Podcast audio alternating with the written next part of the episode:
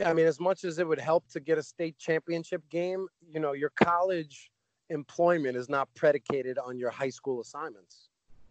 Right. So you're going to have that opportunity in, in camp this summer when she's watching you live. That's going to be a better test than he, her hearing that you were assigned a certain game. Like you're going to give her the eye test. That's what's going to be the final sell. So like this IPR, like I tried to break you down. I tried to really like like a surgeon talk about as many things as that I think you can fix. So like I really want you to focus on fixing a lot of these things and I guarantee you she's going to notice the difference. You are listening to the Crown Refs podcast, the audio experience for basketball official officials. Serve the game. This is Nick Sivkovic, a third year official from Gainesville, Florida, and thank you for listening to the Crown Refs podcast. In this episode, number 77, with Brian Hansen, a 16 year official from Minneapolis, Minnesota, he'll be discussing dead ball officiating, being more patient in the lead, and how to get the attention of a college assigner. We hope you get a ton of value out of this podcast, and please reach out with any questions you have. As always, serve the game.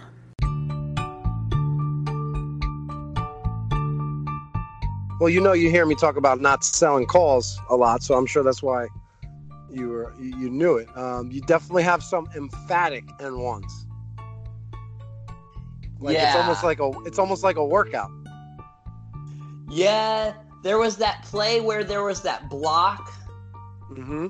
Um, I can't remember the timestamp for the play off the top of my head, but you probably know the one that I had where it was, it was just the huge block signal where I pretty much almost threw my shoulder out doing the N one. and I don't know why, but I felt like I had to sell that one more because of the actual foul that I called and where it was located. You know what I mean? Okay. Do you like the call on film? I love the call on film. So then you don't need to sell it. If you're confident when you call it, then there's no need to prove or, you know, oversell what the call is. Just have that that strong internal belief that people are going to believe you just by doing the basics. But then when we do like more than what we're supposed to do, it brought it, it brings attention to us. And I think that's why we do it too, is to kind of like as an attention grab. But I don't think it's the right kind of attention. Fair. So yeah, I want you to like kind of tone that down a little bit. There was definitely a couple N ones and a couple blocks where it's just like you kind of erupted, you know. So I want you to be a little bit more still and a little bit more poised when you're blowing that whistle. So, but you have like you have great size, great length for an official. You know, you have a lean and athletic look. So that was one of the first things I noticed. You know, the fact that you're a 16th year official and you still have that desire to want to improve, that's a really, really great asset and a big advantage for you. So I commend you on that. You know, and then the fact that we're working together just shows your hunger for the craft. The craft. Though you had some some solid signals like your hand counts and your chops were all on point. A um, couple of things I want you to develop into strengths and stop me at any point. Um, eliminating those excess signals on the spot, just reducing the excess. Just do what you're supposed to do you know, I want you to kind of expand on your table presence and your voice when you're reporting. Remember, that's your like three to five seconds to kind of, um, you know, show show your skills and show what you had. That's that's where the attention is on you. So, dead ball officiating was one of the big things. Now, you took your eyes off the players a lot. Are you noticing this when you're watching the film? Yeah, and it's something I've I've I've been trying to work on it all year long like that was one of my my personal points of emphasis this year was to work on my dead ball um and work on like just staying more still like getting back to basics that type of stuff. Yeah i mean I, th- I think it's pretty simple. You just you just need to stop turning your back away from the play whether you're reporting a foul and then walking back to your spot. I noticed it was happening a lot like that you know after you report then you're just kind of turning away and walking back to your spot with really no eyes on on the 10 players So n- we're not going to have eyes on 10 players the entire game, but just use this as a guideline for the most part. Don't ever take your eyes off them, no matter Yeah. where you are on the court and no matter what you're doing. But just just use that. Use that moving forward. Always keep your eyes on the players. Don't turn your back. It sounds so simple, Yeah. but just just stay connected with them. And I think this is an easy fix. You're going to be able to manage them a little bit better if you're looking at them and, and you're paying attention and you're connected to them. So that's going to help your management. Signals that I want you to improve are your hit. I notice with your hit, you do a lot of open hand slap. It looks a little karate ish. Right. You Gotta just use that fist. The fist should be striking the forearm during a hit. Okay. Yeah. Holds too. Um, did you know the video? I attached a couple of my my signals, a couple of my holds. Yep. Okay. I saw that. Did you find that beneficial? Yeah, I probably will do mine a little bit higher, but Good. yeah. Listen, it's all about like taking something that you might like and then adapting it for your own body mechanics. Right. So you see something, make it yours. That's what I always say. Make it yours. Like take what you like about it and make it yours. Then it becomes yours. Directional points. I want you to focus on extending that arm out, extending the elbow out. You had really um, one strong point, and I time stamped that where it looked way different than any of your other present, you know, presentation of the directional point throughout the game. Just really, it was sustained. You held it you looked confident, um, and your block signal, toning it down a little bit. But also, one thing I noticed a lot was you're walking to the table after your report, and it, and you're walking slowly too. You notice that? Yeah. Yeah. Yeah.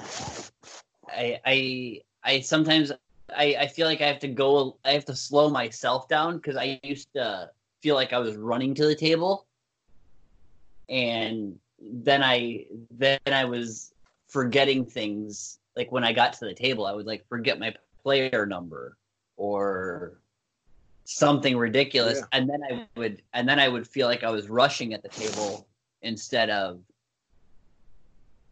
really just presenting and I just, get like- that. I, I get Yeah. that, and I like that you said you wanted to slow down, but now you're taking it to the other extreme, to where Okay. you're going too you're going too slow. Remember, in the NCAA, they want you to hustle to the table when you call a foul in the lead position. So just like gather yourself after the whistle, stay on the spot for an extra couple seconds. You know, processing who's the foul on, who who's shooting, and then it's just a quick little getty up to get you going to the table but it's, it's it just looks it looks better. right It's taking you way too long. Not only are you walking, you're walking like slowly. It's like, you know, t- uh, the people at the table are probably you know waiting, feel like they're waiting ten seconds for you to come report. right So these are easy. This is an easy fix for you, and and I do this too sometimes. I have to be reminded a lot, too. Like you know, you got to run and lead when you're reporting. Um, let's go through the game notes a little bit, uh, and I'll run through these. Stop me if you uh, have a question. 15 seconds in, hold the ball like a waiter. You're holding the ball. Um, you're holding the ball like on your body, like you're hugging it. I just think it's a more athletic, professional look when we stand up tall and hold the ball like a waiter is holding a tray. Um, do you notice that first adjustment of the clock at 117?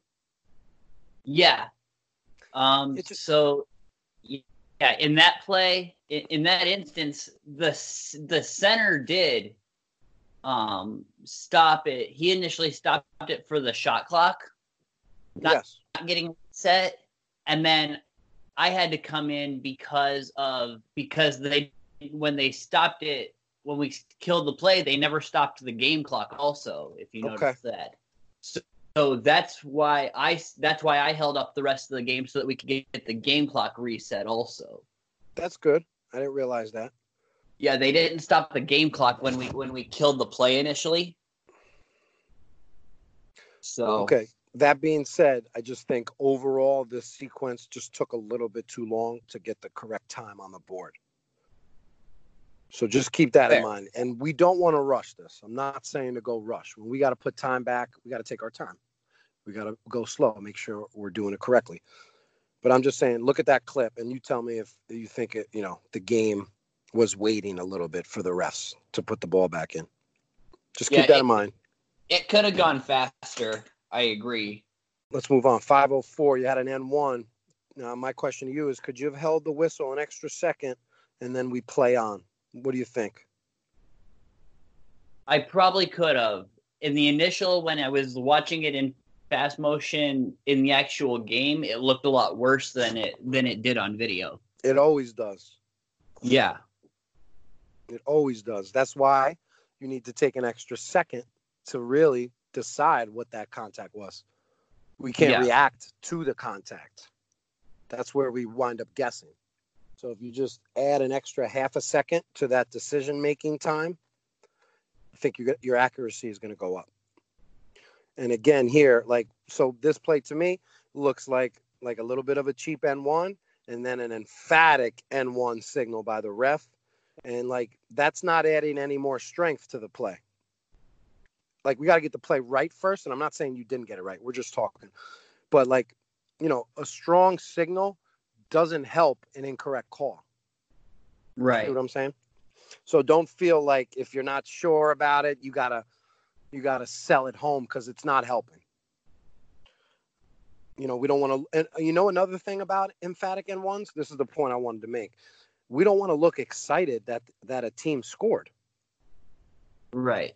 because that's what it is. You see a lot of officials with these emphatic N ones, and when I see it, I'm like, all right, you look happy that Team B just scored two points and has a chance to s- score a third. Just want to be calm and composed. And then, again, I'm not saying don't do it without sharpness, don't do it without strength. Just got to find the balance. Yeah.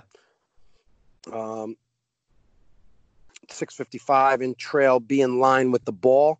When the A1 is walking the ball up the court, you're a little bit too far behind. Just be right in line with that ball. Okay. Yep, Yeah. stay connected. You don't want to be too far behind. Number 729, we as a crew have to recognize this error before the horn sounds. So basically, uh, teammates bringing up the ball, but they never reset the shot clock. So they took on the previous shot clock, which was about seven seconds. So next thing you know, they're dribbling up the court. Player's about to go score. The horn goes off. Everybody stops. Kid makes the shot then we wave it off and then put the correct time on. So my question is, should we have counted that basket? Absolutely. We we Okay. should we should have counted that basket and in that play after the change of possession that led to that play to them bringing the ball up the table only reset the shot clock to 20 instead of 30 and we didn't catch that Okay. It's I understand it's an awkward play. Everybody's just confused about what's going on. But I don't I think if we don't recognize that error by the time he shoots that ball, like what do we tell kids in the pregame? Play the whistle. So if a horn goes off, we're gonna keep playing. yeah So uh, yeah, I think we might have, you know, counted that basket. But the bottom line is we got to stop that play right away. yeah Number 854, I said stop hugging the ball. yep i saw it Hold it up. It looks so clean when you're just waiting on the spot, whether it's a timeout or you know new possession, and you're just holding up the ball like you serve the game. We hold it like a waiter because we serve the game. 10-23, too wide on the baseline for that second free throw. Step down a little bit. Step Okay. down to that B position. We don't need to be that wide. Um, let's see what else we have here. Just going through them. Uh, 1439. Beckon your subs a little bit higher. Use that. Use the gentleman's hand. That open, welcoming hand, instead Okay. of like a low sweeping hand that is basically saying, "Hey, guys, come in the game, but you got to come through the back door, or you got to hurry up and run in because the door's closing." Oh man, this is funny stuff. We relate everything back to basketball. Uh, 1545, good chop, really good chop. Keep that one. 1654, you had a pass off foul. So my question to you is do we need yeah. to stop the game for this contact because once we blow the whistle, A1 successfully passes it to B1 who is in a position to take a shot. So should you think we should have stopped that play? From the video, I definitely could have passed on it. When I called it in live film, in in the live game, I felt like there was enough of a of a disadvantage that was put on top of the initial ball handler that got fouled to to call the foul um and that's and that was why I called that foul. Okay, so my follow-up question to you would be how much of a disadvantage is he really at if he made the the, the pass he wanted to? Yeah, I didn't I didn't watch the whole play. I didn't watch the after part. I it, it was a it was a reaction to what I felt was enough dis- disadvantage, but after watching it, it was it, I definitely could have passed on it. Okay, good. These are all adjustments you make as you go. That's why I, I think it was cool to you know give you the game notes and say go watch it again with these timestamps to kind of double check what I'm saying, if it makes sense, and if you can apply it. A lot of the timestamp plays made a lot of sense, like the comments that were made on them. Um, Listen, because yeah. I'm really deep diving into your game and, and watching it at length and watching the entire thing, and I'm looking for as many things I can give you as possible. So I'm glad we're we're making that connection. I'm glad you know you're happy with it. That's most important. Just want to take a quick break from the podcast to tell you about our new IPR service, which is the Individual Performance Report, one of the industry's first film review services. We break your game down into seven parts. You are now hearing the game notes section where we did a full timestamp review on some notable plays and loaded it with some instructional comments and questions. So hope you enjoy. Hit us up if you have any questions about the IPR you can email me at crownrefs at gmail.com or hit us up on social. Now, back to the podcast. 2109, let's try to not call through the paint and lead, especially when you're so far away from the play. You know, C has that. It's like on his island. So let the C live and die with that, unless it's a shark. If it's a shark, then you come out and get it. But if it looks like a guppy or a little sardine, then you leave it alone. Um, yeah, 22 20 again. Run harder. I think you're faster than you're showing me on film. Are you faster than that?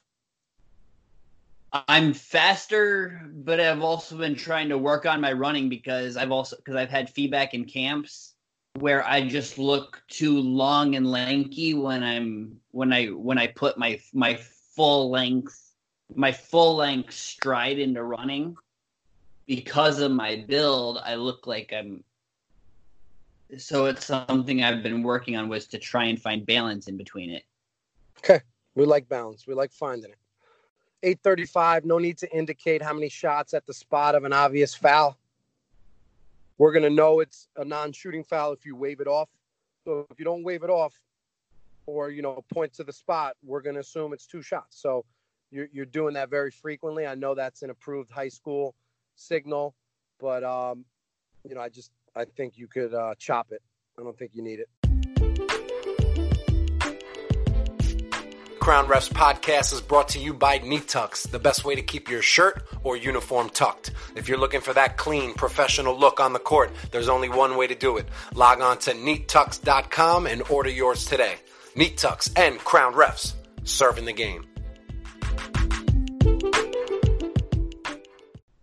Yeah, man, just just overall, you know, adding more poise to your signals, reducing the ones you don't need, um, showing a little bit more confidence, trying to have that that that command and that big presence on the court, running the game. And I definitely saw you running the game in some spots, like you know, just in the clock, and you looked like you were thorough with your crew, kind of double checking anytime you guys needed to get together. Looked like you were kind of um, having the final say, so to speak, as the R should, right? Yeah. So I just want to give you an opportunity uh, to ask any other follow up questions or any general referee questions that you might have.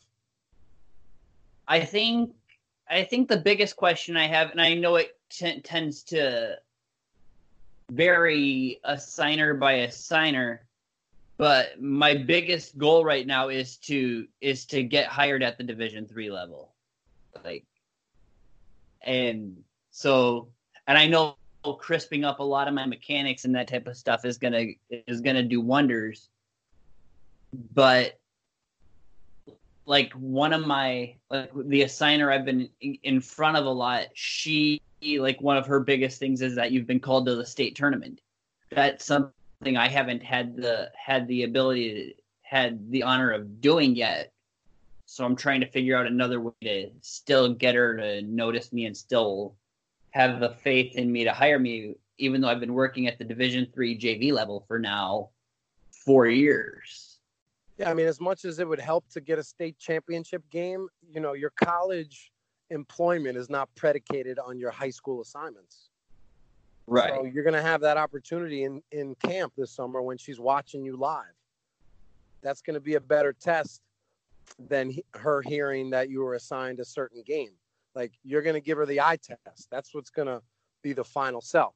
So like this IPR, like I tried to break you down. I tried to really like like a surgeon talk about as many things as that I think you can fix. So like I really want you to focus on fixing a lot of these things and I guarantee you she's going to notice the difference. And you're going to notice yeah. the difference. That was one of the reasons why I did the IPR was so I could almost use it like a prep for going to camp for to camp this summer. That's a great idea, and that's that's one of the ideas I had with the IPR. As you know, it's kind of an alternative to camp, but it's also a great lead up. Right. You know, like I think if if you can digest this and process this, this will put you in a good position to go show out on the court, you know, this spring and the summer. So don't worry about high school assignments. Like you know where you want to go, you know who is the assigner, you know what she's looking for. Um, just be ready to impress her this summer. Yeah, that's that's the goal. Just got to get hired.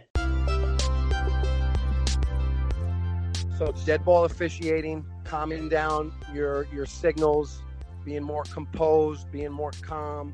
These are the pillars of what you need to improve. If you could start to to improve these things, then other then there's going to be other qualities that emerge.